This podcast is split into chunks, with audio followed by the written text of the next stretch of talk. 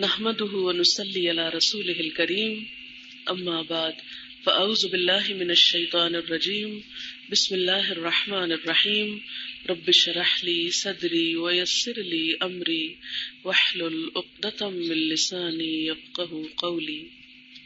السلام علیکم. وعلیکم السلام. کیا حال ہے آپ لوگوں کا؟ آپ سب کے پاس پمفلٹ ہے؟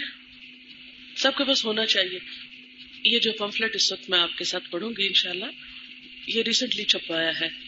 ایسا ہے کہ جو فال آف بغداد ہوا ہے اور سقوط بغداد، اس پر ہر مسلمان پریشان ہوتا ہے کہ، اور نہ صرف یہ کہ اس واقعے سے بلکہ کانسٹنٹلی ہم دیکھ رہے ہیں کہ اس صدی میں مسلمان ایک کے بعد ایک ظلم و ستم کا نشانہ ہو رہا ہے، خواہ وہ اپنوں کے یا غیروں کے.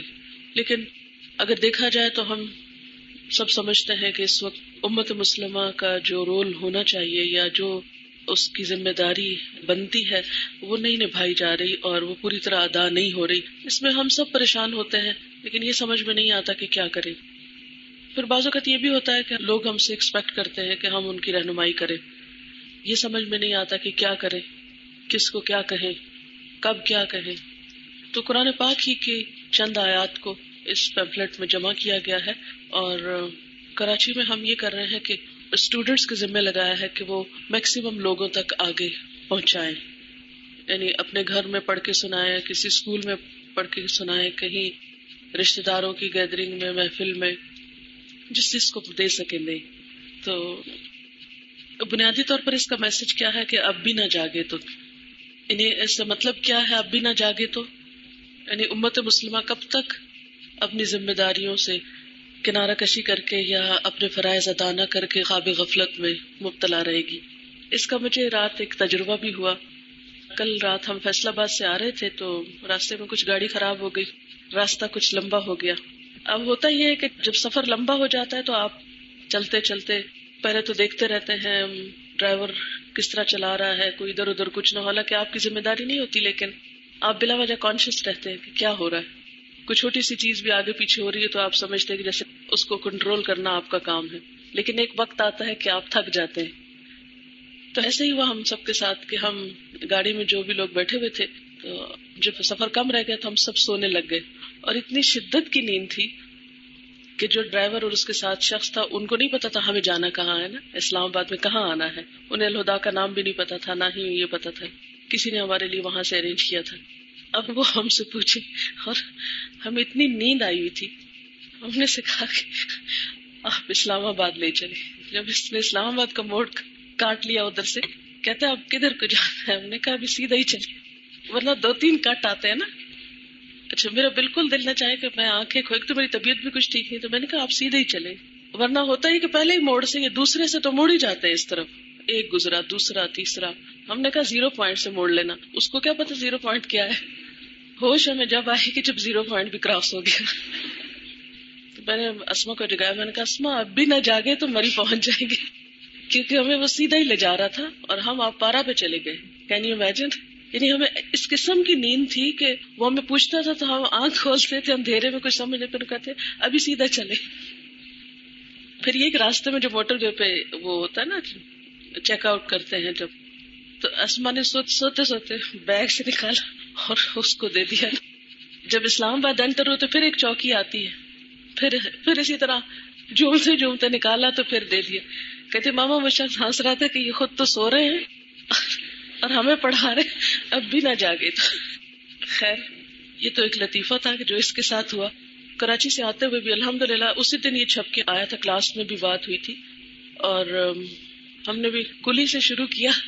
کلی ہوتا ہے نا جو سامان اندر لے جاتا ہے، اس سے شروع کیا، پھر ٹکٹ بنانے والوں کو، بورڈنگ پاس جو ایشو کرتے ہیں ان کو دیا، پھر آگے جو چیک کرتے ہیں پولیس ان کو دیا، پھر آگے جب آخری چیکنگ ہوتی ہے بورڈنگ پاس چیک کر کے جہاز کی طرف بھیجتے ان کو دیا، پھر جہاز میں بیٹھے تو ایئر ہوسٹس کو دیا. وہاں سے جو پائلٹ تھے ہمارے ساتھ کراچی سے ایک اور بہن استفائی ہیں، تو انہوں نے ایئر ہوسٹس کو دیا کہ اس کو تقسیم کر دیں. وہ کہنے لگی میں پہلے آگے سے پوچھ لوں تو پھر تقسیم کرتی ہوں. جب وہ آگے لے گئے تو انہوں نے پڑھا، انہیں اچھا لگا. انہوں نے کہا کہ جنہوں نے یہ تیار کیا کیا ان سے مل سکتے ہیں، تو ایئر ہوسٹس آئیں تو میں پھر خیر چلی گئی. جا کے کیبن میں جہاں پائلٹ اور کو پائلٹ ہوتے ہیں وہ تھوڑا اور تبصرہ کرنے ایک کہنے لگے کہ میری وائف آپ کی کلاسز میں جاتی ہے اور آپ تقسیم کر دیں. خیر پھر انہوں نے ادیبہ نے سارے پیسنجرز کو بھی تقسیم کیا. اس کے بعد جب ہم اترے تو اس وقت بھی نکلتے نکلتے جو ہمارے ہاتھ لگا. لیکن الحمدللہ اس میں ایک چیز تھی کہ کچھ لوگوں کو تو آپ دے دیتے ہیں کہ یہ آپ پڑھ لیجئے, لیکن کچھ لوگوں کو آپ ہمیشہ اس طرح کریں, آپ پڑھنا پسند کریں گے, آپ لینا چاہیں گے, کبھی بھی کسی پہ مسلط نہ ہوا کریں یہ آپ ضرور پڑھیں, یہ نہ کہیں کسی کو. پھر وہ کیا ہوتا ہے, ضرور کا ریئیکشن ہوتا ہے, یہ تو کبھی نہیں پڑھیں گے کیونکہ ہم کسی کی بات تو ماننے والے نہیں. تو جب آپ کسی سے کہتے ہیں آپ پڑھنا چاہیں گے, آپ پڑھنا پسند کریں گے, تو اس میں یہ ہوتا ہے کہ دوسرا شخص کرٹسی میں پھر حامی بھر لیتا ہے. بہرحال اب ہم ذرا اگر آپ پڑھنا چاہیں تو ظہر الفساد فی البر والبحر بما کسبت ایدی الناس لیذیقہم بعد الذی عملوا لعلہم یرجعون. ظاہر ہو گیا فساد خشکی اور سمندر میں لوگوں کے ہاتھوں کی کمائی کی وجہ سے, تاکہ وہ ان کو ان کے بعض اعمال کا مزہ چکھائے, شاید کہ وہ لوٹ آئیں یعنی اپنے برے کاموں سے باز آ جائیں. اس وقت جبکہ دنیا بھر میں فساد اور بے سکونی کی لہر دوڑ رہی ہے, ہر طرف بے یقینی اور بدامنی کی کیفیت پائی جاتی ہے. ایسے میں قدرتی طور پر ہر شخص پریشان ہے کہ وہ اس صورتحال میں کیا کرے, مگر کیا پریشان کن حالات کو دیکھ کر محض پریشان ہو جانا ہی پریشانی کا حل ہے, یا پھر یہ حالات ہم سے کچھ اور کرنے کا بھی تقاضا کرتے ہیں. ایسے حالات میں ہم کس کی طرف رجوع کریں, یعنی ہمیں کیا کرنا چاہیے, کس سے پوچھیں, کس سے مدد مانگیں, کون ہماری رہنمائی کرے. ظاہر ہے یہ کام وہی کر سکتا ہے جو ہمارے حالات, ان کی وجوہات اور نتائج سے ہم سے بڑھ کر واقف ہو, اور وہ اللہ تعالیٰ کے سوا اور کون ہو سکتا ہے, وہ جو ہر چیز پر قدرت اور پورا اختیار رکھتا ہے, وہ جس کے آگے زمین و آسمان کی ہر چیز جھکی ہوئی ہے, اسی کی فرما بردار ہے. آئیے اس کی طرف رجوع کرے اور اس سے رہنمائی طلب کرے. مصائب اور آفات ایک تنبیہ ہیں, یعنی وارننگ ہوتی ہیں. جب کوئی مصیبت آتی ہے, کوئی تکلیف آتی ہے, اس کی حیثیت کیا ہوتی ہے, کیوں آتی ہے تکلیف, یہ دراصل اللہ تعالیٰ کی طرف سے ہمیں جگانے کے لیے یا وارن کرنے کے لیے کہ ہوشیار ہو جاؤ. ہر نگاہ عبرت رکھنے والے کے لیے افراد اور قوموں کی زندگیوں میں آنے والی آفات اور تباہیوں سے سبق سیکھنا ضروری ہے. ان کو گردش زمانہ یا محض ایک حادثہ کہہ کے گزر جانا نقصان دہ ثابت ہو سکتا ہے. عموماً لوگ جب کوئی مصیبت آتی ہے تو کیا کہتے ہیں, ایکسیڈنٹ ہو گیا, ایکسیڈنٹ کہتے ہیں نا, یا حادثہ ہو گیا, لیکن سبق نہیں سیکھتے اس سے کہ کیوں ہوا, میری غلطی کہاں تھی, دوسرے کی غلطی کیا تھی, آئندہ مجھے کس چیز سے بچنا چاہیے کہ یہ حادثہ نہ ہو. کچھ تو قدرتی آفات ہوتی ہیں, مثلاً پچھلی قوموں پہ جتنی بھی سزائیں آئی ہیں, جتنی بھی قومیں برباد ہوئی ہیں, عاد ہو, سمود ہو, قوم نوح ہو علیہم السلام, ان سب پہ قدرتی آفات آئی ہیں نا. کسی پہ سیلاب آیا, کسی پہ آندھی آئی, کسی پہ اور اسی طرح کی زلزلہ آیا. تو دنیا کی تاریخ میں ان سارے واقعات کو کیا کہا جاتا ہے, قدرتی آفت, اور بس اس سے سبق نہیں سیکھتے ہم. جبکہ قدرتی آفات ہوں یا ویسے کوئی بیماری یا تکلیف یا پریشانی ہو, مثلا میں نے اپنی بیماری سے بہت سبق سیکھا ہے اور مجھے وجہ پتہ چل گئی کہ کیوں ہوئی ہوں میں بیمار, اور آئندہ مجھے کوشش کرنی چاہیے کہ میں نصیحت پکڑ کے, عبرت پکڑ کے ان اسباب سے پرہیز کروں. تو خواہ ہماری ذات پہ کوئی تکلیف آئے, بیماری آئے, یا پھر دنیا میں کوئی تکلیف آئے, یا امت مسلمہ پہ کوئی تکلیف آئی ہے, تو یہ سب کیا ہے, دراصل ایک وارننگ ہے اللہ تعالیٰ کی طرف سے, ایک تنبیہ ہے. ان مصیبتوں کو گردش زمانہ یا محض ایک حادثہ کہہ کے گزر جانا نقصان دہ ثابت ہو سکتا ہے. ارشاد باری تعالیٰ ہے, وَلَنُذِيقَنَّهُم مِّنَ الْعَذَابِ الْأَدْنَىٰ دُونَ الْعَذَابِ الْأَكْبَرِ لَعَلَّهُمْ يَرْجِعُونَ. اس بڑے عذاب سے پہلے ہم اسی دنیا میں کسی نہ کسی چھوٹے عذاب کا مزہ انہیں چکھاتے رہیں گے, شاید کہ یہ رجوع کر لیں, یعنی اپنی غلطیوں سے سبق سیکھ کر یہی توبہ کر لیں, یہی اصلاح کر لیں. لیکن عموماً ہماری ذات پہ کوئی تکلیف آتی ہے تو ہم کہتے ہیں وائرس پھیلا ہوا ہے, اور یہ کہہ کہ اپنے آپ کو بچا جاتے ہیں.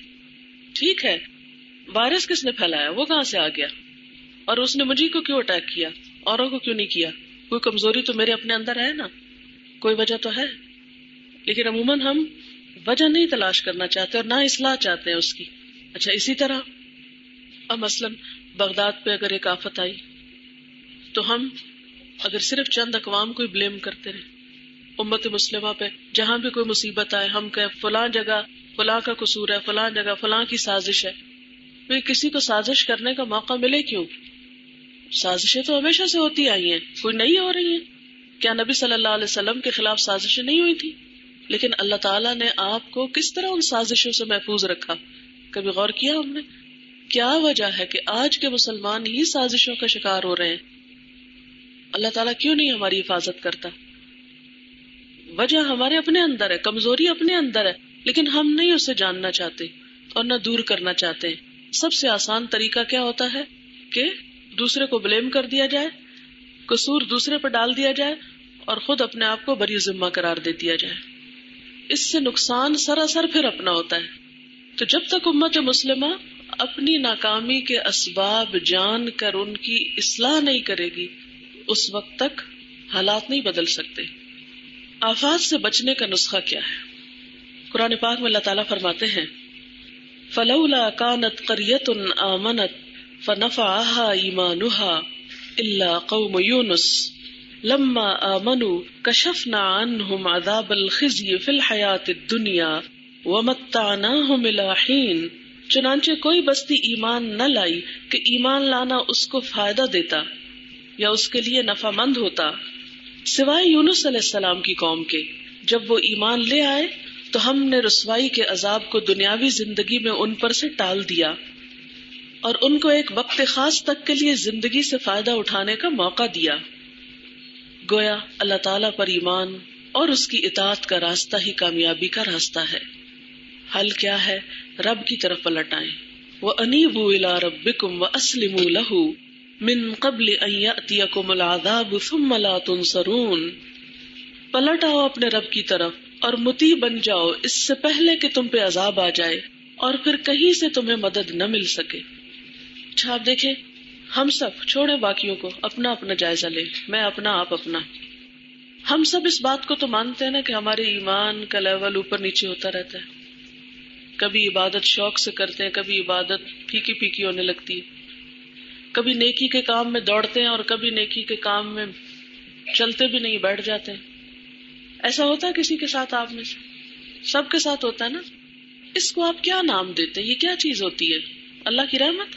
اس کو آپ اللہ کی رحمت کہیں گے اپنے اوپر؟ اس کو کیا نام دیں گے؟ یہ کیا چیز ہوتی ہے؟ میں تو کہتی ہوں کہ یہ اللہ کی ناراضگی کا ایک انداز ہے. نیکی کی توفیق ملنا، نیکی کے قابل ہونا اللہ کی خاص رحمت سے ہوتا ہے، توفیق سے ہوتا ہے.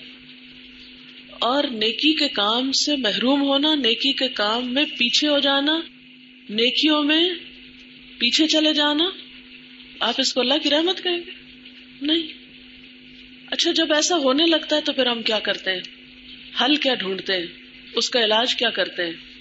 یہ بھی ڈپریشن کا یہ ایک مائنیوٹ سا دورہ ہوتا ہے نا. عموماً ہم کیا کرتے ہیں؟ لوگوں پہ نظر ڈالتے ہیں، کون ہماری مدد کرے. کرتے ہیں نا ایسا، اس کے پاس روتے ہیں، اس کے پاس روتے ہیں، اس کو اپنا حال سناتے ہیں، اس کو سناتے ہیں، راہ چلتے ہر ایک کو کہتے رہتے ہیں ہمارا ایمان بڑا کمزور ہو رہا ہے. کیا اس سے حل ہو جاتا ہے؟ مجھے یہ بتائیے کہ کتنی دفعہ ایسا ہوا کہ آپ کا ایمان کمزور ہو اور آپ لوگوں سے اس کا شکوہ کریں اور لوگ آپ کو علاج بتا دیں اور اس کا حل آپ کو مل گیا ہو؟ کم از کم مجھے تو کبھی نہیں ایسا فائدہ ہوا. مجھے تو ایسا کرنے سے الٹا زیادہ نقصان ہوتا ہے. میں پتہ کیا کرتی ہوں؟ انیبو الی ربکم، فوراً اللہ کی طرف رجوع، استغفار کی کثرت، نفل حاجت. یا اللہ ان گناہوں کی بھی معافی دے جو ہم نے کیے اور ہم جانتے ہیں ہم نے کیے، اور ان کی معافی بھی دے دے جو ہم نے کیے اور ہمیں پتہ بھی نہیں ہم نے کیے. بجائے اس کے کہ ہم اس سے ذکر کریں، اس کو وائرس لگائیں، اس کو کریں اس کو کریں، کیوں نہ اللہ کی طرف رجوع کریں. ہماری کمزوریوں کا سب سے بڑا علاج، خواہ وہ ایمان کی کمزوری ہو یا نیت اور ارادے کی کمزوری ہو نیکی کے کام میں، یا عبادت کے لطف میں کمزوری ہو، یا شوق سے دین کا کام نہ ہو رہا ہو، دین کے کام میں دل نہ لگ رہا ہو، جیسا قرآن پڑھنے میں دل نہیں لگ رہا، تفسیر سننے میں دل نہیں لگ رہا، لکھنے کو دل نہیں چاہ رہا، یہ ساری جو بیزاری کی کیفیتیں ہیں، اور بیزاری بھی دین کے کام میں، اس سے بڑی کوئی سزا ہو سکتی ہے ہمارے لیے کہ ہم اپنی زندگی ضائع کر لیں، اللہ کی نعمت کی ناقدری کریں۔ قرآن پاک میں اللہ تعالیٰ فرماتے ہیں یعرفون نعمت اللہ ثم ینکرونها، اللہ کی نعمت کو پہچانتے ہیں پھر اس کا انکار کر دیتے ہیں، گویا پہچانتے ہی نہ ہو۔ ینکرون نکرہ کس سے ہے؟ معرفہ کا اپوزٹ ہوتا ہے نا، یعرفون اور ینکرون دونوں ایک دوسرے کے اپوزٹ ہوتے ہیں۔ اللہ کی نعمت پہچانتے ہیں، کیا اللہ کا دین اللہ کی نعمت نہیں؟ کیا قرآن کی مجلس میں آنے کی توفیق مل جانا، اس کا راستہ مل جانا، وقت اور زندگی اور صحت کا مل جانا، یہ اللہ کی نعمتیں نہیں کہ جس نے ہمیں یہاں لا کے بٹھایا ہے یا نہیں؟ اسے آپ نعمت نہیں کہیں گے۔ پھر یہاں آ کے دل کا نہ لگنا، اسے عذاب نہیں کہیں گے، کیا کہیں گے عذاب کے علاوہ؟ اللہ کی ناراضگی نہیں ہے، لیکن ہم نہیں پہچانتے۔ اس کا حل کیا ہے؟ کثرت سے استغفار، اللہ کے آگے بیٹھ کے روئیں، کسی سے ذکر کرنے کی ضرورت نہیں۔ اور آپ دیکھیں پکاریں، جو دکھی دل اور مصیبت زدہ دل اللہ کو پکارتا ہے، اللہ تعالیٰ تو اس کی پکار فوراً سنتا ہے۔ یہ بات میں کیوں اتنی شدت کے ساتھ کہہ رہی ہوں؟ میں نے یہ ہفتہ جو قرآن نہیں پڑھا ہے نا، میں جانتی ہوں میرے دل کے اوپر کیا گزری ہے، حالانکہ میں کیسٹ تلاوت کی لگا کے سن لیتی ہوں بیچ میں، کیونکہ کان بھی میرے نہیں سن پاتے۔ جب مجھے فلو کا اٹیک ہوتا ہے تو میرے سب سے زیادہ آنکھیں، ناک، کان، پورا یہ جو اوپر کا حصہ ہے جو سارا استعمال ہوتا ہے سوچ بچار میں اور بولنے میں اور پڑھانے میں اور پھر لوگوں کی بات سننے میں، سب متاثر ہوتا ہے، شدید متاثر ہوتا ہے۔ لہذا ایون ذکر تک کرنا میرے لیے دوبھر ہو جاتا ہے۔ میں چونکہ پرسنلی ریسنٹلی اس ایکسپیرئنس سے گزری ہوں، تو ان دنوں میں جو کچھ میں سوچتی رہی ہوں اور جو کیفیات میرے اوپر آتی رہی ہیں، اس کو میں رکھ کے سوچتی رہی ہوں ان سارے لوگوں کے بارے میں جو قرآن سے تعلق نہیں رکھتے، یا جن کا تعلق قرآن سے مضبوط نہیں ہے، یا جو قرآن کی نعمت کی قدردانی نہیں کرتے، پھر ان کے دلوں کا حال کیا ہوتا ہوگا۔ تو بہت سی باتیں اللہ تعالیٰ نے دل میں ڈالی ہیں، شاید اور میرے ذریعے لوگوں کو سکھانا چاہتا ہے، اور سب سے پہلے خود مجھے کو، کیونکہ ایک اچھا، ہر وقت اللہ کی محبت میں دھڑکنے والا اور خوش رہنے والا اور ایمان کے ساتھ چلنے والا دل کیا محسوس کرے کہ کس کا دل مردہ ہے یا کس کا دل ڈاواں ڈول ہے، یا وہ کیفیت کیا ہوتی ہے۔ تو اس بیماری نے مجھے اس ڈاواں ڈول دل، اس مردہ دل، اس بیمار دل، اس دین میں دلچسپی نہ رکھنے والے دل کی کیفیات سمجھائی ہیں، اور اسباب مجھے اللہ تعالیٰ نے سجھائے ہیں کہ کیا گزرتی ہوگی، وہ لوگ زندہ کس طرح رہتے ہیں، وہ زندوں میں مردہ لاشیں ہیں جو قرآن کے بغیر دل ہیں۔ میں نے وہ حدیث پڑھی تھی، اس کا ترجمہ ہے وہ دل جس میں قرآن کا کوئی حصہ نہیں وہ ویران گھر کی طرح ہے، ویران گھر کی طرح ہے وہ دل جس میں قرآن نہیں نا۔ اور قرآن کا حال کیا ہوتا ہے؟ اگر آپ اس کو مضبوط نہیں پکڑتے تو وہ اس اونٹ سے بھی زیادہ تیزی سے نکل جاتا ہے جو رسی توڑا کے جاتا ہے، جس کی رسی کھول دی جائے تو وہ جتنی تیزی سے بھاگ جائے گا، گم جائے گا آپ سے، یہ بھی اتنی تیزی سے نکلتا ہے۔ میں جس کا دن رات پڑھنا پڑھانا کئی سالوں سے الحمدللہ یہی ہے، اگر ایک ویک کی بریک آتی ہے اس میں تو حال کیا ہوا ہے۔ تو جو لوگ قرآن ایک سال پڑھ کے پھر پڑھنا چھوڑ دیتے ہیں، یا تعلق کم کر لیتے ہیں، تو میں بہت اچھی طرح محسوس کر سکی ہوں کہ پھر ان کا حال کیا ہوگا اور پھر انہیں کرنا کیا چاہیے۔ کہ میں اپنے اوپر بہت سے تجربے ان دنوں کرتی رہی ہوں کہ مجھے اپنے آپ کو ٹھیک کرنے کے لیے کیا کرنا ہے، کیا کرنا ہے۔ اور جس چیز نے بہت زیادہ فائدہ دیا ہے وہ یہ کہ جس دن میں پڑھا تو نہیں پا رہی تھی، لیکن آخری دن مجھے یہ تھا کہ میں پھر تین چار دن اور غائب ہوں گی تو میں اپنی کلاس کو ذرا دیکھ جاؤں، کیونکہ جن لوگوں کو آپ روز دیکھتے ہیں تو مجھے سورۃ کہف کی وہ آیت یاد آ رہی ہے کہ وَاصْبِرْ نَفْسَكَ مَعَ الَّذِينَ يَدْعُونَ رَبَّهُمْ بِالْغَدَاةِ وَالْعَشِيِّ يُرِيدُونَ وَجْهَهُ وَلَا تَعْدُ عَيْنَاكَ عَنْهُمْ تُرِيدُ زِينَةَ الْحَيَاةِ الدُّنْيَا وَلَا تُطِعْ مَنْ أَغْفَلْنَا قَلْبَهُ عَنْ ذِكْرِنَا وَاتَّبَعَ هَوَاهُ وَكَانَ أَمْرُهُ فُرُطًا۔ وَاصْبِرْ نَفْسَكَ، جما کے رکھو اپنے نفس کو، اپنے آپ کو، اپنے دل کو، کس کے ساتھ؟ مَعَ الَّذِينَ، ان لوگوں کے ساتھ، یدعون ربہم جو پکارتے ہیں اپنے رب کو بالغدات والعشی، صبح و شام، ولا تعد عیناک عنہم، اپنی نگاہیں ان سے نہ پھیرنا، اپنی نگاہیں نہیں ہٹانا ان سے. میں نے کہا میرے دل کا قرار کس میں ہے کہ میں قرآن کی مجلس میں جا کر بیٹھوں، بھلے میں نہیں پڑھا سکتی، میں ان لوگوں کو جو صبح شام اپنے رب کو پکارتے ہیں، جو اس مجلس کو سجاتے ہیں، میں ان کے ساتھ جا کے بیٹھ جاؤں، بس میرا علاج اسی میں. اور جو ہی میں گئی ہوں، تھوڑی دیر میں بیٹھی ہوں، میں زیادہ بیٹھ بھی نہیں سکتی تھی، تھوڑی دیر بیٹھی ہوں، تفسیر لگی رہی، کیسٹ چل رہی تھی، میں بھی سنتی رہی ہوں، لیکن صرف دیکھنے نے، صرف ان کے ساتھ بیٹھنے نے، صرف بیٹھنے نے میرے اندر ایک بہت بڑا فرق کیا.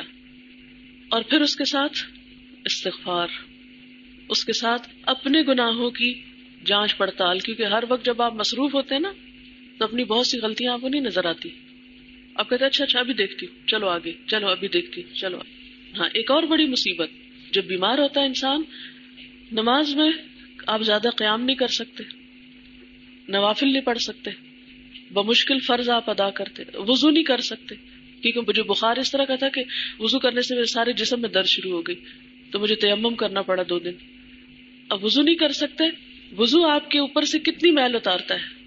تو یہ جتنی بھی چیزیں ہیں، اچھی مجلس، نماز کا خشوع، ذکر کی کثرت، اور ایسے لوگوں کو دیکھنا بھی کہ یدعون ربہم بالغداۃ والعشی یریدون وجہہ، جو صرف خالی خولی اونچی اونچی آواز میں پڑھنے والے نہیں، بلکہ یریدون وجہہ. کیونکہ ہوتا پتہ کیا ہے، جب ہم دو چار لوگوں سے ملتے ہیں تو بعض اوقات ہمیں خالص لوگ نہیں بھی ملتے، لیکن جب آپ ایک بھری مجلس میں بیٹھتے ہیں نا، میں جب اپنی کلاس میں بیٹھتی ہوں نا پڑھانے کے لیے، تو کبھی کسی اسٹوڈنٹ پہ نظر پڑتی، کبھی کسی پہ پڑتی، کبھی کسی، میں بہت زیادہ چہرے دیکھتی ہوں. تو آپ یقین مانیں کہ بعض اسٹوڈینٹس کے چہروں پر ایسی خشیت ہوتی ہے، ایسا خشوع ہوتا ہے، ایسا تقویٰ ہوتا ہے، کوئی آیت ان کے اندر اس طرح جا رہی ہوتی ہے کہ صرف اس ایک کو دیکھنا کافی ہو جاتا ہے. یریدون وجہہ، ان کے چہروں سے خدا ترسی ٹپک رہی ہوتی ہے، اور وہ آپ کے ایمان کو بڑھانے کے لیے بہت کافی ہوتے ہیں. تو یہ نہ سمجھے کہ استاد سے شاگرد ہی سیکھتے ہیں، شاگردوں سے استاد بہت کچھ حاصل کرتا ہے. اور ایسے لوگوں کی معیت میں بیٹھنا، ایسے لوگوں کے ساتھ. اب یہ آیت آپ کو پتہ ہے کس کے لیے اتری تھی؟ اللہ کے رسول صلی اللہ علیہ وسلم کے لیے، جن کے پاس جبریل امین آتے تھے، جن کی صحبت فرشتوں کی تھی، جو اللہ تعالیٰ سے براہ راست ہم کلام ہوئے تھے. ان کو کہا جا رہا ہے کہ اپنے آپ کو جما کے رکھیے، وَاصْبِرْ نَفْسَكَ مَعَ الَّذِينَ يَدْعُونَ رَبَّهُمْ بِالْغَدَاةِ وَالْعَشِيِّ يُرِيدُونَ وَجْهَهُ، جو خالص اللہ کی رضا چاہتے، کہ ریاکاری کا ذکر نہیں کرتے، دکھاوے کے کام نہیں کرتے. وَلَا تَعْدُ عَيْنَاكَ عَنْهُمْ تُرِيدُ زِينَةَ الْحَيَاةِ الدُّنْيَا، ان کو چھوڑ کے تو دنیا کی زینت چاہو گے. اور دوسرا علاج، وَلَا تُطِعْ مَنْ أَغْفَلْنَا قَلْبَهُ عَنْ ذِكْرِنَا، اس شخص کی بات نہیں ماننی جس کے دل کو ہم نے اپنے ذکر سے غافل کر دیا. غافل لوگوں کی مجلس سے دور بھاگنا، غافل لوگوں سے دور ہو کر اللہ سے ڈرنے والوں کی صحبت اختیار کرنا. وَاتَّبَعَ هَوَاهُ، اور ایسے لوگوں سے دور بھاگنا جو اپنی خواہشات کے بندے ہیں، خواہشات کے پیروکار ہیں. کیونکہ جو خواہشات کے بندے ہوتے ہیں ان کو اور کسی چیز سے دلچسپی نہیں سوائے اپنی خواہشات کے، لہذا ان کی مجلس اور ان کا قرب بھی آپ کو دنیا کا بندہ بنا دیتا ہے.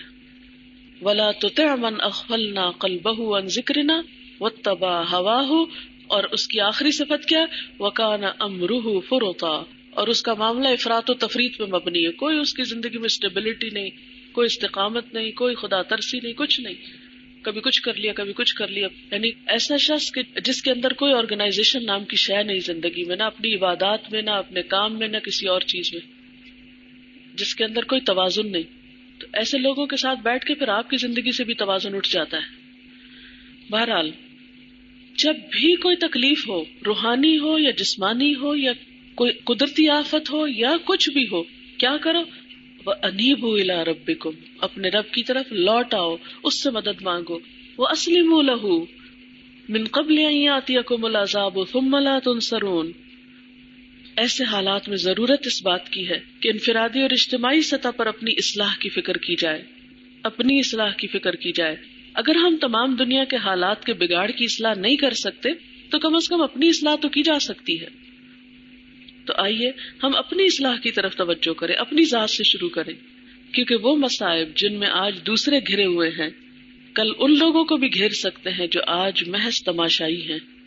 وَاتَّقُوا فِتْنَةً لَا تُصِيبَنَّ الَّذِينَ ظَلَمُوا مِنْكُمْ خَاصَّةً وَاعْلَمُوا أَنَّ اللَّهَ شَدِيدُ الْعِقَابِ. اور بچو اس فتنے سے جس کی شامت مخصوص طور پر صرف انہی لوگوں تک محدود نہ رہے گی جنہوں نے تم میں سے گناہ کیا ہو, اور جان لو کہ اللہ سخت سزا دینے والا ہے. گناہوں کی معافی مانگ لیں, اللہ تعالیٰ سے اپنے گناہوں کا اعتراف کریں اور استغفار کا خصوصی اہتمام کریں. ارشاد باری تعالیٰ ہے, وَأَنِ اسْتَغْفِرُوا رَبَّكُمْ ثُمَّ تُوبُوا إِلَيْهِ يُمَتِّعْكُمْ مَتَاعًا حَسَنًا إِلَىٰ أَجَلٍ مُّسَمًّى وَيُؤْتِ كُلَّ ذِي فَضْلٍ فَضْلَهُ وَإِن تَوَلَّوْا فَإِنِّي أَخَافُ عَلَيْكُمْ عَذَابَ يَوْمٍ كَبِيرٍ. اور یہ کہ تم اپنے رب سے معافی چاہو اور اس کی طرف پلٹ آؤ تو وہ ایک مدت خاص تک تم کو اچھا سامان زندگی دے گا اور ہر صاحب فضل کو اس کا فضل عطا کرے گا. لیکن اگر تم منہ پھیرتے ہو تو میں تمہارے حق میں ایک بڑے ہولناک دن کے عذاب سے ڈرتا ہوں. سیدنا ہود علیہ السلام نے اپنی قوم سے یہی فرمایا, وَيَا قَوْمِ اسْتَغْفِرُوا رَبَّكُمْ ثُمَّ تُوبُوا إِلَيْهِ يُرْسِلِ السَّمَاءَ عَلَيْكُمْ مِدْرَارًا وَيَزِدْكُمْ قُوَّةً إِلَىٰ قُوَّتِكُمْ وَلَا تَتَوَلَّوْا مُجْرِمِينَ. اے میری قوم کے لوگو, اپنے رب سے معافی چاہو پھر اس کی طرف پلٹ آؤ, وہ تم پر آسمان کے دہانے کھول دے گا اور تمہاری موجودہ قوت پر مزید قوت کا اضافہ کرے گا. مجرم بن کر منہ نہ پھیرو. اس میں ایک خاص غور کے قابل بات آپ نے دیکھی استغفار کے فائدوں میں, تمہاری موجودہ قوت پر مزید قوت کا اضافہ کرے. تو انفرادی طور پر آپ کی ویکنس کا علاج پھر کیا ہوا, کمزوری کا علاج کیا ہے پھر؟ قوت کی کمی چاہے ایمان کی ہو چاہے روح کی ہو, کسی کی بھی علاج کیا استغفار تمہاری موجودہ قوت پر مزید قوت کا اضافہ کرے گا. اور ولا تتولوا مجرمین, نافرمان بن کے مجرم بن کے قصور اور گناہ کے بوجھ سر پہ لاد کے مت پھرو. وتوبوا الی اللہ جميعا ایھا المؤمنون لعلکم تفلحون. اور اے مومنو تم سب مل کر اللہ سے توبہ کرو تاکہ تم فلاح پاؤ. اس موقع پر ہم سب کو اجتماعی توبہ کا اہتمام کرنے کی ضرورت ہے. یہی ہماری موجودہ کمزوری اور بے بسی میں قوت کا ذریعہ بن سکتا ہے. اسی میں کامیابی کی ضمانت ہے اور مشکلات کا حل بھی اسی میں ہے. اللہ کو کثرت سے یاد کریں, بیرونی مشکلات کے مقابلے میں اندرونی دنیا میں سکون پیدا کریں, یعنی دل کو اپنے دیکھیں تاکہ حالات کا بہتر طور پہ مقابلہ کرنے کے قابل ہوں. ارشاد باری تعالیٰ ہے, الا بذکر اللہ تطمئن القلوب. سنو, اللہ کی یاد ہی وہ چیز ہے جس سے دلوں کو اطمینان نصیب ہوتا ہے. اور اللہ تعالیٰ کا وعدہ بھی ہے, فذکرونی اذکرکم واشکروا لی ولا تکفرونی. بس تم مجھے یاد کرو میں تمہیں یاد کروں گا, میری شکر گزاری کرو اور ناشکری سے بچو. صبر, نماز اور دعا سے مدد لیں. یا ایھا الذین آمنوا استعینوا بالصبر والصلاۃ ان اللہ مع الصابرین. اے لوگو جو ایمان لائے ہو, صبر اور نماز سے مدد لو, اللہ صبر کرنے والوں کے ساتھ ہے. غیر معمولی حالات کچھ غیر معمولی عبادت کا تقاضا کرتے ہیں. نمازوں کو وقت کی پابندی اور خشوع کے ساتھ ادا کرنے کی کوشش کریں. نوافل اور خصوصاً تہجد اور نماز توبہ وغیرہ کا اہتمام کریں, اور ان مواقع پہ یہ قرآنی دعا کثرت سے مانگے, ربنا افرغ علینا صبرا وثبت اقدامنا وانصرنا علی القوم الکافرین. اے ہمارے رب ڈال دے ہم پر صبر اور جما دے ہمارے قدم, کیونکہ اگر ہمارے قدم ڈگمگانے لگے دین کے راستے سے تو ہمارا انجام کیا ہوگا. اور کافر قوم پر ہماری مدد فرما, یعنی اس کے خلاف. خصوصاً فتنوں سے بچاؤ اور اپنے ایمان کی حفاظت کے لیے اللہ تعالیٰ سے دعائیں مانگے. مصیبت زدہ لوگوں کے لیے بھی کثرت سے دعائیں مانگے اور اپنی استطاعت کے مطابق جس قسم کی بھی عملی مدد ظلم کو روکنے اور مظلوم کی امداد کے لیے ممکن ہو کریں. رسول اللہ صلی اللہ علیہ وسلم نے ارشاد فرمایا, دعا نازل شدہ آفات اور جو ابھی نازل نہیں ہوئی سب کے لیے فائدہ مند ہے, لہٰذا اے اللہ کے بندو دعا ضرور کیا کرو. تو آپ دیکھیں ہماری ساری کمزوری کا علاج کیا ہے, استغفار میں, دعا میں. جب جہاں دیکھیں مشکل پڑی ہے پلٹے فوراً اللہ کی طرف. اس کو تو پکارتے نہیں, اس سے تو مدد مانگتے نہیں, لوگوں کی تلاش میں رہتے ہیں کہ لوگ ہماری مدد کریں. یاد رکھیں لوگوں سے بھی مدد مانگنی ہو تو پہلے اللہ سے مانگ کے لوگوں کے پاس جایا کریں تاکہ بھٹکنے سے بچیں. قرآن پاک ذریعہ نجات ہے. قرآن پاک ذریعہ نجات ہے. رسول اللہ صلی اللہ علیہ وسلم نے فرمایا ان قریب ایک بڑا فتنہ سر اٹھائے گا. صحابی نے عرض کیا اس فتنے میں ذریعہ نجات کیا ہوگا؟ یعنی دنیا میں جتنے بھی فتنے آئیں گے نجات کس سے ملے گی؟ آپ صلی اللہ علیہ وسلم نے فرمایا اللہ کی کتاب. اس میں تم سے پہلے گزرے ہوئے لوگوں کے حالات ہیں، تم سے بعد ہونے والی باتوں کی خبر ہے، تمہارے آپس کے معاملات کا فیصلہ ہے. جو کوئی اسے چھوڑ کر کسی اور بات کو اپنی ہدایت کا ذریعہ بنائے گا اللہ اسے گمراہ کر دے گا.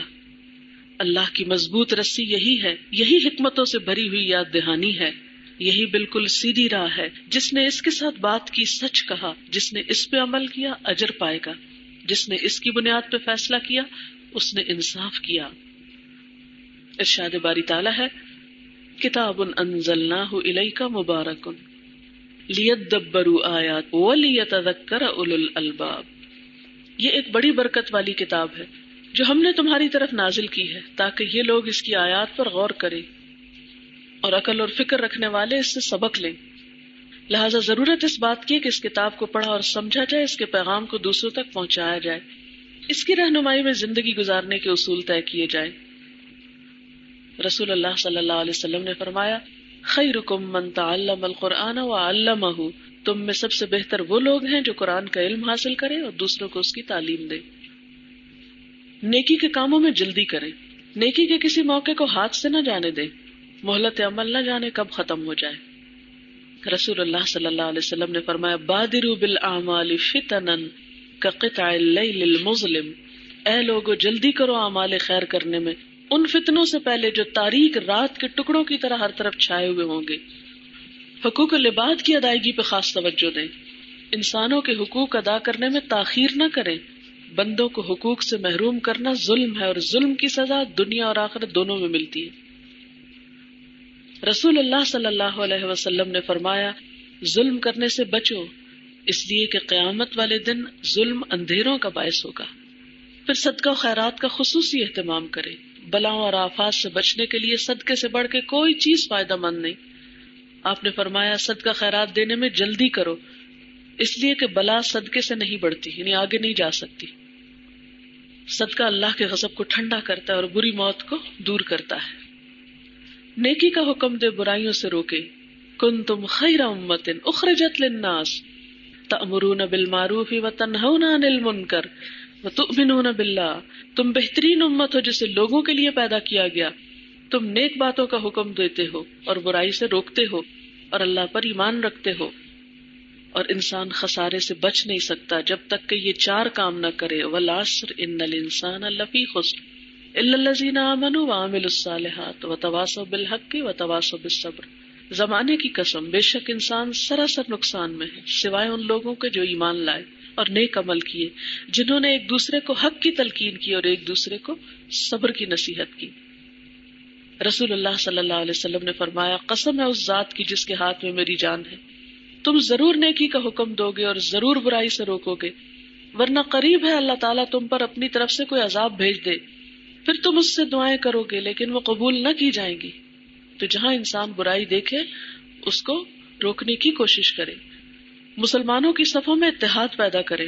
اللہ تعالیٰ کی ذات اور اس کے کلام سے مضبوط تعلق ہی مسلمانوں کو ایک دوسرے سے جوڑ سکتا ہے. واعتصموا بحبل اللہ جميعا ولا تفرقوا. سب مل کر اللہ کی رسی کو مضبوط پکڑ لو، تفرقے میں نہ پڑو. تعصب، جلد بازی، بد اخلاقی، زبان درازی اور غیبت سے بچیں. اختلاف کے باوجود خیر خواہی، وسعت قلبی یعنی دل کا بڑا کرنا اور احترام انسانیت ملحوظ رکھیں. بے بنیاد باتوں، بے فائدہ تبصروں اور بحث مباحثے سے پرہیز کریں. ہر قسم کے حالات میں خواہ غم ہو یا خوشی، امن ہو یا جنگ، تعمیری کاموں کی رفتار میں کمی نہ آنے دے. موجودہ پریشانی بیکاری کو جنم نہ دے، کیونکہ جب ہم پریشان ہو کے بیٹھ جاتے ہیں تو کام چھوڑ دیتے ہیں اور اس سے نقصان پہ نقصان بڑھتا جاتا ہے. مایوس نہ ہوں، اللہ پر بھروسہ رکھیں. قرآن پاک میں اللہ تعالیٰ فرماتے ہیں اِن يَنْصُرْكُمُ اللَّهُ فَلَا غَالِبَ لَكُمْ وَإِن يَخْذُلْكُمْ فَمَنْ ذَا الَّذِي يَنْصُرْكُمْ مِنْ بَعْدِهِ وَعَلَى اللَّهِ فَلْيَتَوَكَّلِ الْمُؤْمِنُونَ. اللہ تمہاری مدد پر ہو تو کوئی طاقت تم پہ غالب آنے والی نہیں ہے، اور وہ تمہیں چھوڑ دے تو اس کے بعد کون ہے جو تمہاری مدد کر سکتا ہو؟ بس جو سچے مومن ہیں ان کو اللہ ہی پر بھروسہ رکھنا چاہیے، کیونکہ ہر نفع نقصان کا مالک تو اللہ ہے۔ ہر معاملے میں تعمیر اور اصلاح کی عملی تدابیر اور بھرپور کوششوں کے ساتھ اللہ تعالیٰ کی ذات اور اس کی قدرت پر مکمل یقین اور بھروسہ رکھیں۔ اللہ کے وعدے سچے ہیں، یا ایھا الذین آمنوا ان تنصروا اللہ ینصرکم ویثبت اقدامکم، اے لوگوں جو ایمان لائے ہو، اگر تم اللہ کی مدد کرو گے تو وہ تمہاری مدد کرے گا اور تمہارے قدم مضبوط جما دے گا۔ وَلَيَنْصُرَنَّ اللَّهُ مَن يَنْصُرُهُ إِنَّ اللَّهَ لَقَوِيٌّ عَزِيزٌ، اللہ ضرور ان لوگوں کی مدد کرے گا جو اس کی مدد کریں گے، یعنی اس کے دین کی مدد کریں گے۔ اللہ بڑا طاقتور اور زبردست ہے۔ وَلَا تَهِنُوا وَلَا تَحْزَنُوا وَأَنْتُمُ الْأَعْلَوْنَ إِن كُنتُم مُّؤْمِنِينَ، دل شکستہ نہ ہو، غم نہ کرو، تم ہی غالب رہو گے اگر تم مومن ہو۔ لیکن اگر ہم نے اللہ کا راستہ چھوڑ دیا تو اس کی مدد پھر ہمارے لیے کہاں سے آئے گی؟ سوچنے کی بات تو یہ ہے نا کہ ہم اس کے دین کی مدد نہیں کرتے، اس کے لیے خالص نہیں ہوتے، اس سے توقع رکھتے ہیں کہ وہ خود بخود ہی ہماری مدد کرتا رہے بغیر ہمارے کچھ کیے۔ صرف باتیں ہی نہیں، ٹھوس کام بھی چاہیے۔ ضرورت اس بات کی ہے کہ ہم اپنا طرز عمل بدلیں، نعرے بازی، لفاظی، جذباتیت کی بجائے ٹھوس بنیادوں پہ کام کرنا ہوگا، محض مذمت اور ندامت میں مبتلا رہنے کی بجائے، کیونکہ عموماً ہم جب کوئی غلط کام دیکھتے تو صرف کرٹیسائز کرتے ہیں، مذمت کرتے ہیں، یا یہ کہ اپنے سے غلطی ہو جائے تو نادم ہوتے رہتے ہیں، اصلاح کوئی نہیں کرتے۔ تعلیم، ریسرچ، ٹیکنالوجی جیسے، یعنی بطور امت خود کو ٹیکنالوجی جیسے ہتھیاروں سے لیس کرنا ہوگا، علم اور تحقیق کو زاد راہ بنا کر اقتصادی اور دفاعی میدانوں میں خود کو مضبوط بنانا ہوگا۔ ہر میدان میں، ہر چیلنج سے نمٹنے کے لیے خود کو عملی طور پہ تیار کرنا ہوگا۔ ارشاد باری تعالیٰ، ان اللہ لا یغیر ما بقوم حتی یغیروا ما بانفسہم، اللہ کسی قوم کے حال کو نہیں بدلتا جب تک کہ وہ خود اپنے اوصاف نہیں بدل دیتے۔ خدا نے آج تک اس قوم کی حالت نہیں بدلی، نہ ہو جس کو خیال آپ اپنی حالت کے بدلنے کا۔ آئیے ہم سب اپنا ذاتی جائزہ لیں، کیا میں نے وقت ضائع کرنا چھوڑا؟ کیا میں نے سستی، کاہلی اور غفلت چھوڑی؟ کیا میرے تعمیری کاموں یعنی ذاتی اصلاح کی کوشش، خیر کے کاموں میں آگے بڑھنے کی رفتار میں تیزی آئی؟ کیا میرے معمولات، تفریحات، دعوتیں، شاپنگ، گپ شپ، اس میں کچھ تبدیلی آئی؟ کیا میں نے اپنے فرائض، عبادات اور ذمہ داریاں ادا کرنے کی فکر کی؟ کیا میں نے اخلاقی برائیاں مثلا غیبت، جھوٹ، جھگڑا اور خیانت چھوڑ دی؟ میں نے اللہ تعالیٰ کے دین کی خدمت کے لیے کیا قربانی کی؟ اگر آج مجھے موت آ جائے تو کیا میں اللہ تعالیٰ سے ملاقات کے لیے تیار ہوں؟ اگر ہم خود کو نہیں بدل سکتے تو دنیا کے حالات کیسے بدل سکتے؟ اب آپ میں سے کوئی کچھ کہنا چاہے تو یو آر ویلکم۔ جو لوگ ہاسٹل میں ہیں اس کو گھر پوسٹ کر دیں، خط میں ڈال کے، اور ان کو آگے لکھ دیں کہ آگے دس لوگوں کو پڑھ کے سنا دیں۔ بالکل ایمان کمزور ہے نا، اپنے اندر کمزوری ہے، جب تک یہ دور نہیں ہوگی تو ہم اٹھ ہی نہیں سکتے۔ مقابلے کی قوت اس وقت ہوتی ہے جب آپ خود مضبوط، دیکھیں نا، جیسے میں بیمار ہوں، میں کمزور ہوں جسمانی طور پہ، کوئی آ کے میرے اوپر خدا نخواستہ حملہ کرے تو میں کیا کر سکتی ہوں؟ کچھ کر سکتی ہوں؟ کچھ نہیں کر سکتی۔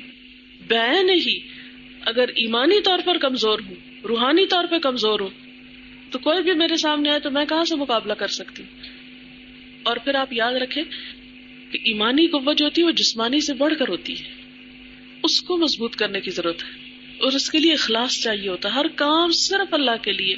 جب تک یہ نہ ایمان نہیں مضبوط ہوتا، کیونکہ شرک ہے نا کسی کے لیے، کسی اور کی خوشی کے لیے کام کرنا، لوگوں کو راضی کرتے پھرنا، لوگوں کی نظروں میں اچھا بننا، یہ شرک ہے، شرک اصغر ہے، جس خرابی کا شکار ہم انجانے سے ہو جاتے ہیں، تو اس سے پھر کاموں میں اخلاص پیدا ہی نہیں ہوتا، برکت ہی نہیں آتی۔ آپ اللہ کے لیے خالص ہو کے تو ایک دفعہ دیکھیں، پھر آپ دیکھیں کہ آپ کی چھوٹی چھوٹی کوششیں کتنی کارآمد ہوتی ہیں۔ ہم چھوٹی چھوٹی ظاہری چیزوں کے اوپر تو خوب توکل رکھتے ہیں، لیکن اللہ تعالیٰ چونکہ نظر نہیں آتے، اس کی طاقت اور قوت بھی ہم محسوس نہیں کرتے، اس لیے اس پہ بھروسہ نہیں کرنا چاہتے۔ اور کوئی کچھ کہنا چاہے؟ بالکل ہم ہمارے پاس وقت ہے، مہلت ہے، لیکن ہم موت کے لیے تیار نہیں ہیں۔ ہم سب سمیت میرے اپنے آپ سے پوچھیں، ہم اپنی نمازوں سے مطمئن ہیں؟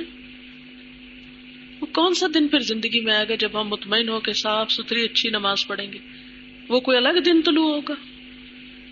کیا ہم جو کام کر رہے ہیں، مثلا آپ قرآن پڑھ رہے ہیں اور میں پڑھا رہی ہوں، کیا ہم حق ادا کر رہے ہیں؟ جتنی ہم میں ہمت، طاقت، وقت ہے، کیا ہم اس کو صحیح استعمال کر رہے ہیں؟ جو ہم نے کسی سے کوئی قرضہ لیا ہے یا کوئی امانت ہے ہمارے پاس، ہم نے لوٹانے کی فکر کی ہے؟ یعنی ہم واقعی تیار نہیں ہیں موت کے لیے. جتنے قصور ہم اپنے خود جانتے ہیں، کوئی اور تو نہیں جانتا. اگر خود اپنے لیے سچے دل سے رو کے معافی نہیں مانگتے تو بعد والے ہمارے لیے معافی مانگیں گے. وہ بھی ہم جیسے ہی ہیں نا، وہ ہمارے لیے کتنا رو کے مانگیں گے، اور کون کس کے لیے کتنا رو کے دعائیں مانگتا ہے. کسی نے اپنا تجربہ بھیجا ہے، میرا جب ایمان کا لیول کم ہو تو میں حاجت کے نفل پڑھ کر یہ دعا خصوصاً پڑھتی ہوں، اللہم اغفر لی خطیئتی وجہلی واسرافی فی امری وما انت اعلم بہ منی، اللہم اغفر لی ہزلی وجدی وخطئی وعمدی وکل ذالک عندی. کہتی ہے کہ اس کے بعد ایک دم میرے دل کی کیفیت بدلتی ہے. الحمدللہ یہ مسنون دعا میں دعا شامل ہے. یعنی ہم دو ایکسٹریم پہ چلے جاتے ہیں نا، یا تو اللہ تعالیٰ کا نام ہی نہیں لیتے اور یہ کہتے ہیں سب کچھ ہم خود ہی کر لیں گے، اور یا پھر جب بگاڑ بیٹھتے ہیں کام تو پھر کہتے ہیں اللہ تعالیٰ سیدھا کر دے گا. یہ کسی اور نے لکھا ہے، میرے ساتھ بھی کچھ ایسا ہی ہوا. بخاری کی کلاس میں فصیحہ باجی نے بات کی کہ ہم لوگوں کی بجائے اپنا معاملہ اللہ کے سامنے پیش کیوں نہیں کرتے، اس کی طرف رجوع کیوں نہیں کرتے. میں بہت پریشان تھی اور اس کی وجہ مجھے خود بھی سمجھ نہیں آ رہی تھی. میں نے بہت دفعہ چاہا کہ کسی باجی سے شیئر کروں، لیکن پھر باجی کی بات یاد آتی اور میں مسلسل یہ پڑھتی رہی، اللہ اللہ ربی لا اشرک بہ شیئا. اور رات کو بھی کافی دیر نیند نہ آئی، رو کر اللہ سے دعا کی اور یہی دعا بار بار پڑھی، اور کسی کے پاس نہ گئی، نہ کسی سے شیئر کیا. الحمدللہ مجھے بے حد سکون ملا، اور اس دوران میرا پورا بھروسہ اللہ پر تھا، کیونکہ ہم نے قرآن میں پڑھا ہے اللہ تعالیٰ ہر پکارنے والے کی پکار کو سنتا ہے جب وہ اسے پکارتا ہے. یہ دعا میں اگر کسی کو بھی پریشان دیکھو تو اس کو پڑھنے کے لیے کہتی ہوں. بہت اچھی بات ہے. اس میں آپ دیکھیں کہ رسول اللہ صلی اللہ علیہ وسلم پریشانی کے موقع پہ کیا کیا کرتے تھے؟ یہی دعا پڑھتے تھے نا، اللہ اللہ ربی لا اشرک بہ شیئا. اور پھر اسی طرح وہ ایک اور لا الہ الا اللہ العظیم الحلیم، وہ بھی ان دعاؤں میں لکھی ہوئی ہے. ہم سمجھتے ہیں کہ مصیبت جو ہے نا، وہ صرف کوئی پیسے کھو گئے تو مصیبت ہے، یا کوئی چیز ٹوٹ گئی تو مصیبت ہے، یا کوئی فوت ہو گیا تو مصیبت ہے. کیا نماز میں دل نہ لگنا ایک مصیبت نہیں ہے؟ نماز قضا ہو جانا مصیبت نہیں ہے؟ نماز کو فوت ہونا کہتے ہیں. فوت ہونا، انسان فوت ہو جائے تو ہم دنوں روتے رہتے ہیں، نماز فوت ہو جائے پرواہی نہیں. یعنی فرائض میں کوتاہی ایک بہت بڑی مصیبت ہے. آپ کو پتا ہے کہ آپ صلی اللہ علیہ وسلم نے فرمایا کہ جس کی عصر کی نماز فوت ہو جائے، کأنما غتر اہلہ ومالہ، گویا کہ اس کے گھر والے اور اس کا مال برباد ہو گئے. اتنی بڑی آفت ہے. اور ہم کئی دفعہ آرام سے دوپہر کو خوب کھانا کھایا، مزے سے سوئے، ایسا سوئے کہ شام تک سوئے رہے، اٹھے تو کہا او ہو آج تو عصر کی نماز ہی نہیں پڑھی، اور ہنس ہنس کے اس کو بتایا اس کو بتایا، آج تو میں ایسی سوئی مجھے تو عصر کی نماز ہی نہیں مجھ سے پڑی گی. حالانکہ گناہ ہو جائے تو اس کی تشہیر کرنا اس سے بھی بدتر ہے. جو لائٹلی دوسروں سے ذکر کر رہا ہے، او ہو میری تو نماز ہی نہیں ہوئی آج، اس کا مطلب وہ دوسروں کو بھی ایک غلط بات بتا رہا ہے کہ نماز ختم ہو جائے تو کوئی افسوس کی بات نہیں، بس ٹھیک ہے جو ہو گیا سو ہو گیا. کبھی ایسا ہوا کہ ہماری کوئی نماز قضا ہوئی اور ہم نے کسی سے ذکر کیا ہو آج میری نماز قضا ہو گئی، تو کسی نے آگے سے افسوس کا اظہار کیا؟ کبھی ہوا؟ کوئی بھی نہیں. ہمیں اندازہ ہی نہیں کہ ہم کتنے بڑے لاس سے گزرتے ہیں، کیونکہ دنیا میں رزلٹ نظر نہیں آتا نا. ان ساری چیزوں کو پڑھ کر دل کو بہت تسلی ہوئی. اللہ نے راستے بتا دیے ہیں، ہر طرح سے رہنمائی کی ہے. اب پہلا قدم مجھے اٹھانا ہے، پہلی کوشش میری، اور پھر اللہ کی مدد آئے گی. بالکل. اسے لکھا، first I started pleasing my people but now I started pleasing to my loving Allah. It's better to say please to Allah rather than people. دیکھیں کہ اللہ کی محبت حاصل ہونے کا مطلب یہ نہیں ہوتا کہ ہم انسانوں سے بے نیازی برتیں یا انسانوں سے محبت نہ کریں. آپ کو پتا ہے کہ اللہ کی خاطر انسانوں سے محبت کا بھی بہت اجر ہے، لیکن اللہ کی خاطر ہو عموماً ہوتی ہمارے اپنے نفس کی خاطر ہے، اور اس کے اوپر لیبل ہم بڑا سا لگا دیتے اللہ کی خاطر ہے، حالانکہ ساری اپنے نفس کی بات ہوتی ہے. تو اس میں بھی فرق کرنے کی ضرورت ہے. انسانوں کو پلیز کہنے میں کوئی حرج نہیں ہے. وَاعْتَصِمُوا بِحَبْلِ اللَّهِ جَمِيعًا. ہم یہ آیت کافی دفعہ پڑھ چکے ہیں مگر عمل نہیں کرتے. اس وقت ادھر بھی کتنے ہی لوگ ہوں گے جو ایک دوسرے سے ناراض ہوں گے. میرا کہنے کا مطلب یہ ہے کہ پہلے ہم مسلمانوں کے آپس کے تعلقات درست کرنے چاہیے. انہوں نے بالکل صحیح کہا ہے. آپ کو پتا ہے کہ تعلقات کا بگاڑ جو ہے آپس میں وہ کس چیز کو بگاڑ دیتا ہے؟ آپس میں مسلمانوں کے تعلقات کا بگاڑ کس چیز کا بگاڑ بنتا ہے؟ پورے دین کا بگاڑ. پتا ہے آپ کو وہ ایک حدیث ہے, اس وقت تو میرے پاس نہیں ہے, آپ کو بھی یاد ہی ہوگی کہ آپ صلی اللہ علیہ وسلم نے آپس کا جو بگاڑ یا فساد ہے اس کو الحالقہ کہا ہے. حالقہ مونڈ دینے والی, صفائی کر دینے والی. لوگوں کو آپ نے فرمایا کہ بالوں کو مونڈنے والی چیز نہیں بلکہ یہ تو دین کو مونڈ ڈالتی ہے. یعنی انسانوں کا جو انسانوں کے ساتھ آپس کا بگاڑ ہوتا ہے نا, یعنی باہمی تعلقات کا اچھا نہ ہونا, ایک دوسرے سے بدگمانی رکھنا, ایک دوسرے کے لیے دل میں نفرت رکھنا, ایک دوسرے کو معاف نہ کرنا, دل تنگ کرنا, تکبر کا مظاہرہ کرنا, دوسروں کو اکڑ کے دکھانا کہ مجھے نہیں پرواہ تمہاری, مجھے نہیں ضرورت تمہاری. یہ کیا رویہ ہے؟ مومن تو مومن کے لیے کیا ہوتا ہے؟ کندھے جھکا کے رکھنے والا, یا مومن مومن کے لیے اکڑ دکھانے والا. کہیں پڑھا آپ نے؟ اور کون انسان ایسا ہے جس سے کبھی کوئی دوسرے کے لیے قصور نہ ہوا ہو؟ کبھی ہوا؟ کیا مجھ سے کسی اور کے لیے کبھی کوئی ایسی بات نہیں ہوئی؟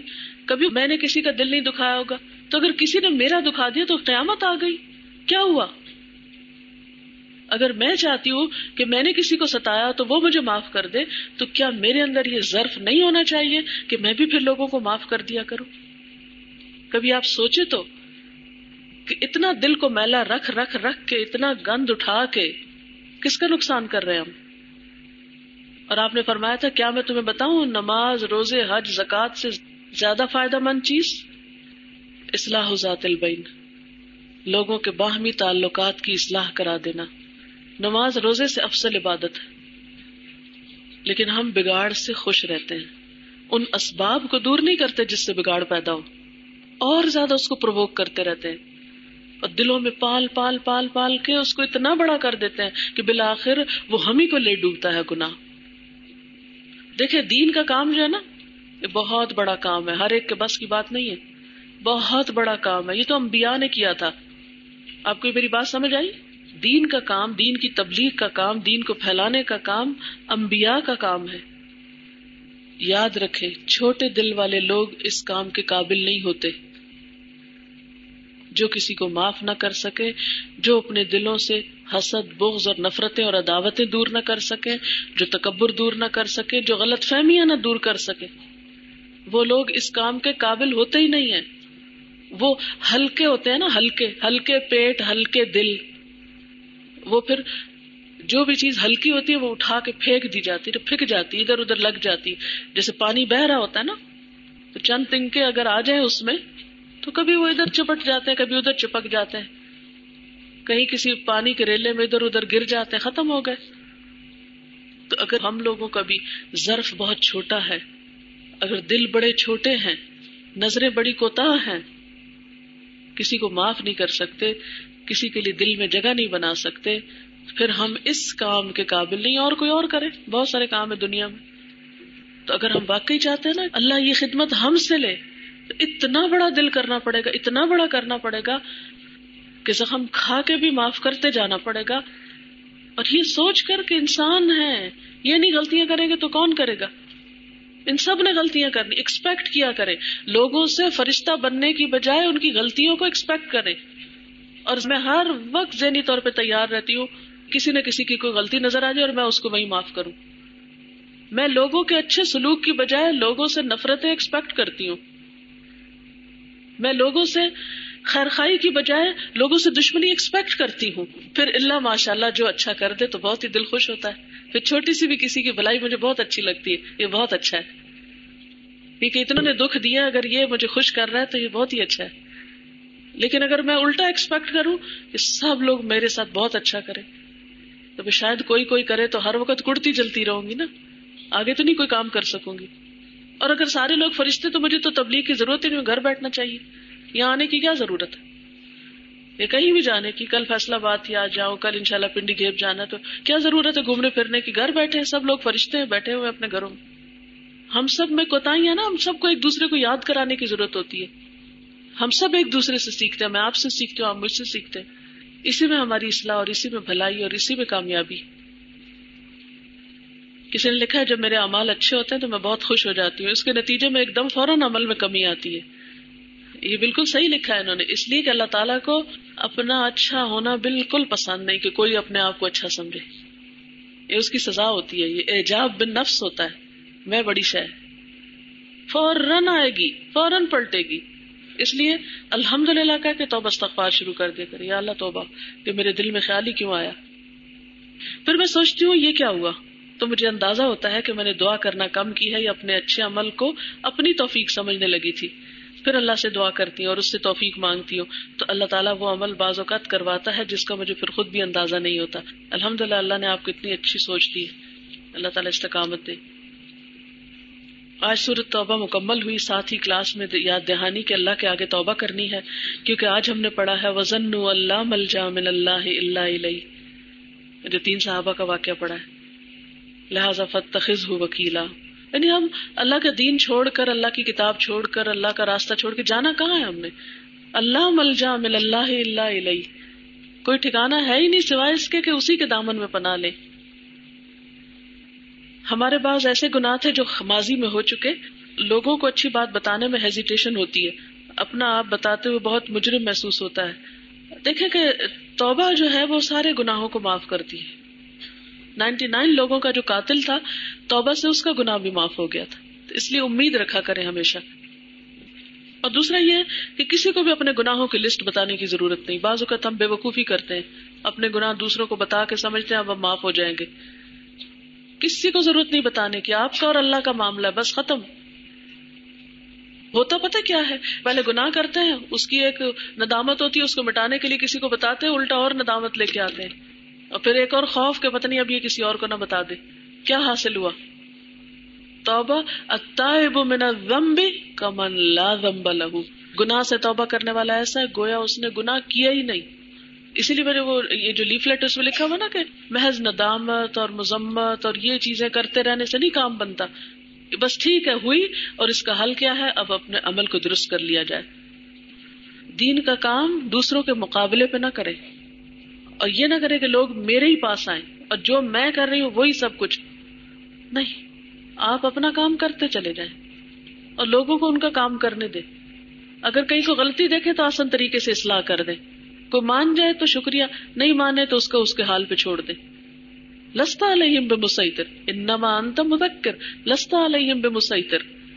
آپ کا کام ہے نصیحت کرنا، آپ کا یہ کام نہیں کہ دوسروں کے سر پہ سوار ہو جانا. کوئی مان جائے تو ٹھیک، نہیں مانتا تو اپنا اللہ کو جواب دے گا، ہمارا کیا.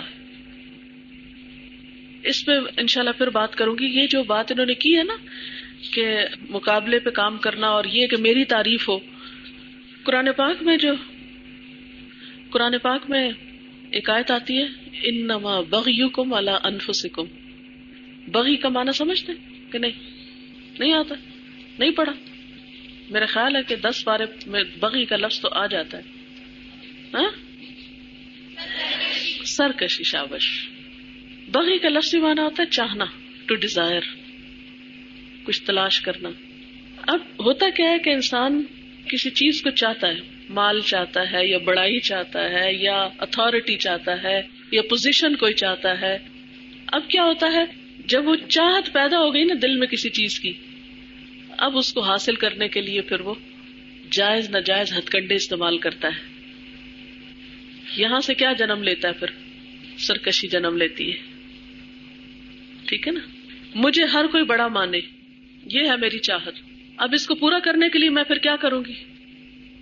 اس کو ذلیل کروں گی، اس کو لیٹ ڈاؤن کروں گی، اس کو کریٹیسائز کروں گی، اس پہ باتیں بناؤں گی، اس کو، تاکہ سارے جو ہے نا وہ ذلیل و خوار ہوں اور میں سب سے بڑی نظر آؤں. یہ سرکشی ہے. اچھا، اس کا نقصان کس کو ہوتا ہے؟ انما بغیکم علی انفسکم. جو تمہاری بغی ہے نا، سرکشی، یہ تمہارے اپنے سروں پہ پڑے گی، تمہارے ہی سر پھوڑے گی، تمہیں ذلیل کرے گی. تو جب تک ہمارے دل سے یہ مذموم چیزیں نکل کر خیر نہیں آتی نا، حقیقی سچی خیر، اپنے سب سے بڑے دشمن ہم خود ہیں، سب سے بڑے دشمن خود ہیں ہم، کوئی ہمارے ساتھ کیا دشمنی کرے گا؟ خود اپنے عمل ضائع کرتے ہیں غیبت کر کے، خود اپنے عمل ضائع کرتے ہیں تکبر کر کے، خود اپنے عمل ضائع کرتے ہیں ہر وقت بدگمانیاں کر کے، کیونکہ ان بعض الظن اسم ولا تجسسوا۔ تو جتنے بھی حرام کام ہے نا، یعنی جب انسان دنیا دنیا کی محبت میں حب جا، حب مال، حب اسٹیٹس، ان چیزوں میں مبتلا ہوتا ہے تو پھر سرکشی آتی ہے اس کے اندر، اور جب وہ آتی ہے تو اپنے ہی دین کا، اپنے ہی ایمان کا نقصان کرنا شروع کر دیتا ہے، اپنے ہی ہاتھوں اپنے کیے ہوئے کو تباہ کر کے رکھ دیتا ہے۔ اس شخص سے بڑا مظلوم اور قابل رحم کون ہوگا جو اپنے اوپر خود ظلم ڈھا رہا ہو، اس کا ہاتھ کون پکڑے گا؟ اوکے، اجازت چاہوں گی۔ سبحانک اللہم و بحمدک، نشہد ان لا الہ الا انت، نستغفرک و نتوب الیک۔ والسلام علیکم و رحمۃ اللہ وبرکاتہ۔